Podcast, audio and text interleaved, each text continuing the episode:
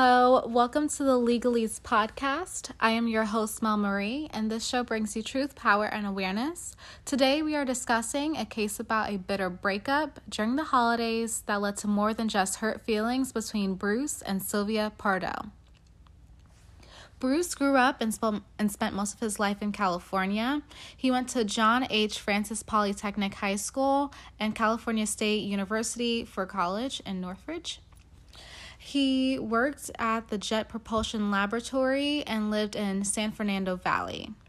Bruce was known as a calm and gentle man who was easy to talk to and be around. In 2004, Bruce and Sylvia Ortega started dating and they got married soon after in January of 2006. Soon after their after their wedding, their relationship took a nasty turn. Bruce did not want to share financial responsibility with Sylvia. He rejected opening a joint account with her and did not want to help Sylvia raise her kids and expected her to pay for their needs with only her money. After two years of marriage, the couple decided to split in June of 2008, and the court the divorce court ordered Bruce to pay Sylvia $1,785 a month in spousal support. The following month, however, Bruce got fired from his job due to falsely uh, billing his hours and was fired. Uh, soon after, the courts suspended his payments for spousal support. And after months of litigation, Bruce and Sylvia were officially divorced in, two th- in 2008, um, December 18th of 2008. Also, Sylvia requested a restraining order against him.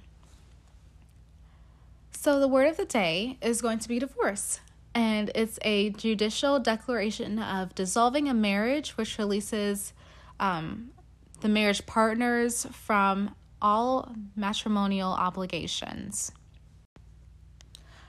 On December 24th, Sylvia's parents, Joseph and Alice Ortega, hosted their annual Christmas party with their friends and family. However, around 11:30 in the night, Bruce dressed up as Santa and rang the Ortega's uh, doorbell. Sylvia's eight year old niece opened the door to greet him and was met with a bullet in the face. After that, mayhem ensued. Bruce shot a 16 year old girl in the back and other family members in the home. While trying to escape the shoot shooting, um, another 20 year old woman jumped out of the on the second floor of the house and suffered a broken ankle. Once Bruce fired his shots throughout the family, he shot Sylvia and killed her. He shot her parents and they died as well. Um, once he uh, emptied the gun. He took a homemade flamethrower and sprayed gasoline throughout the house and set the house ablaze. A few moments after, um, the police started receiving calls from neighbors, um, and they were basically stating that there was a fire or that they were reporting hearing gunshots. Um, soon after the cops arrived to the scene, they saw flames um, as uh, and the fire was between 50 to 40 I'm sorry, 40 to 50 feet high, and it took around 80 firefighters uh, an hour and a half to extinguish the flames. That night, nine people died in the house, and due to the intensity of the fire, um, the victims had to be identified through dental and medical records. Luckily, um, Letitia, Sylvia's sister, her husband, and the eight year old girl who got shot um, survived the attack and made it over to the neighbor's house to call the cops as well and to inform them of what was going on. And the daughter was sent to the hospital and she suffered minor injuries after being shot. So I'm going to play you the audio of some of the 911 calls that they were hearing. On, um, yes, I'm on Northwest Avenue. I'm a homicidal guy. And he, he shot my little cousin right now. Okay, is there, can you tell if there's anybody injured? Because we have fire department and officers en route. Hello, hello. Hi. Please come immediately. Uh, what is in your house? Immediately. Ma'am, is the guy in your house right now? Two We're having two houses down on the cookie side. Okay, okay. Ma'am, ma'am, hold on, hold on. Is he at your house? Yes, he's got this shooting. What do you think His Bruce? Pardo. Okay, and who is he to you guys? He's, he's, he's, he's Who is he to you? He is, he was, he's my ex-brother-in-law. He's, they're going through this right now. Okay. With my sister. Hold on one second, okay? He's, I don't know who else is surviving. I know, I know, ma'am. Just stay on the phone with me, okay? My whole family, there's 30 people, 25 people. I know, I know. It's okay. The officers are there. They're trying to get to you guys, okay?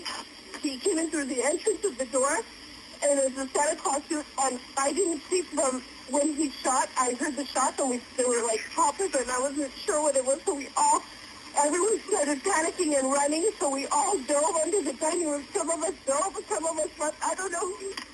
My mom's house is on the Ma'am, ma'am, the fire department's there, okay? What's he wearing? What is he wearing? Please. What is he wearing? Please tell me. My nephew. What is he wearing now? He changed his clothes from Santa Claus clothes. Okay, let me know what he's wearing. Black clothes. All He's black? knocking on neighbor's doors. After burning the house down, Bruce drove to his brother's home and went inside the home and killed himself. He was found dead by his brother, and when the cops arrived to the scene, they found $17,000 wrapped around Bruce's leg uh, in a girdle. They found four 13 round capacity handguns that were empty and at least 200 rounds of ammunition in his car. Due to the amount of ammunition and explosives inside the car, they requested a bomb squad to come to the scene. The squad accidentally set the car on fire while attempting to remove the Santa suit from the vehicle. The police then went to Bruce's home and they found five empty boxes of semi automatic handguns and five uh, high octane fuel tank gasoline. And the cops believed that Bruce was heading to Canada because he had a plane ticket for a flight on Air Canada. However, Bruce clearly decided to stay in the US instead of traveling. Investigators say the motive may have been Pardo's marital problems. Christmases were like, you know, just that special time of the year. It meant so much to them. And it's almost like he planned it, you know, for him to come and uh, do this on such a special night. Now, at least eight children may be orphaned after a devastating tragedy that will change one family's memories of a holiday that has always meant so much. They're just the epitome of a well-rounded, beautiful, happy, happy family who love celebrating, love getting together, and um, now they're together again.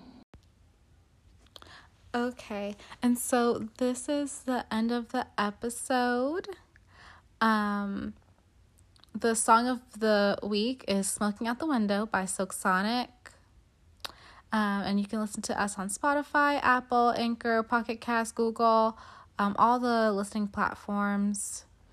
And this may be the last episode of the year. So I hope you all had a safe uh, holiday season and see you all in 2022. I know this was short, but um, it's fine. so I'll see you all and talk to you all um, next year. Have a great night.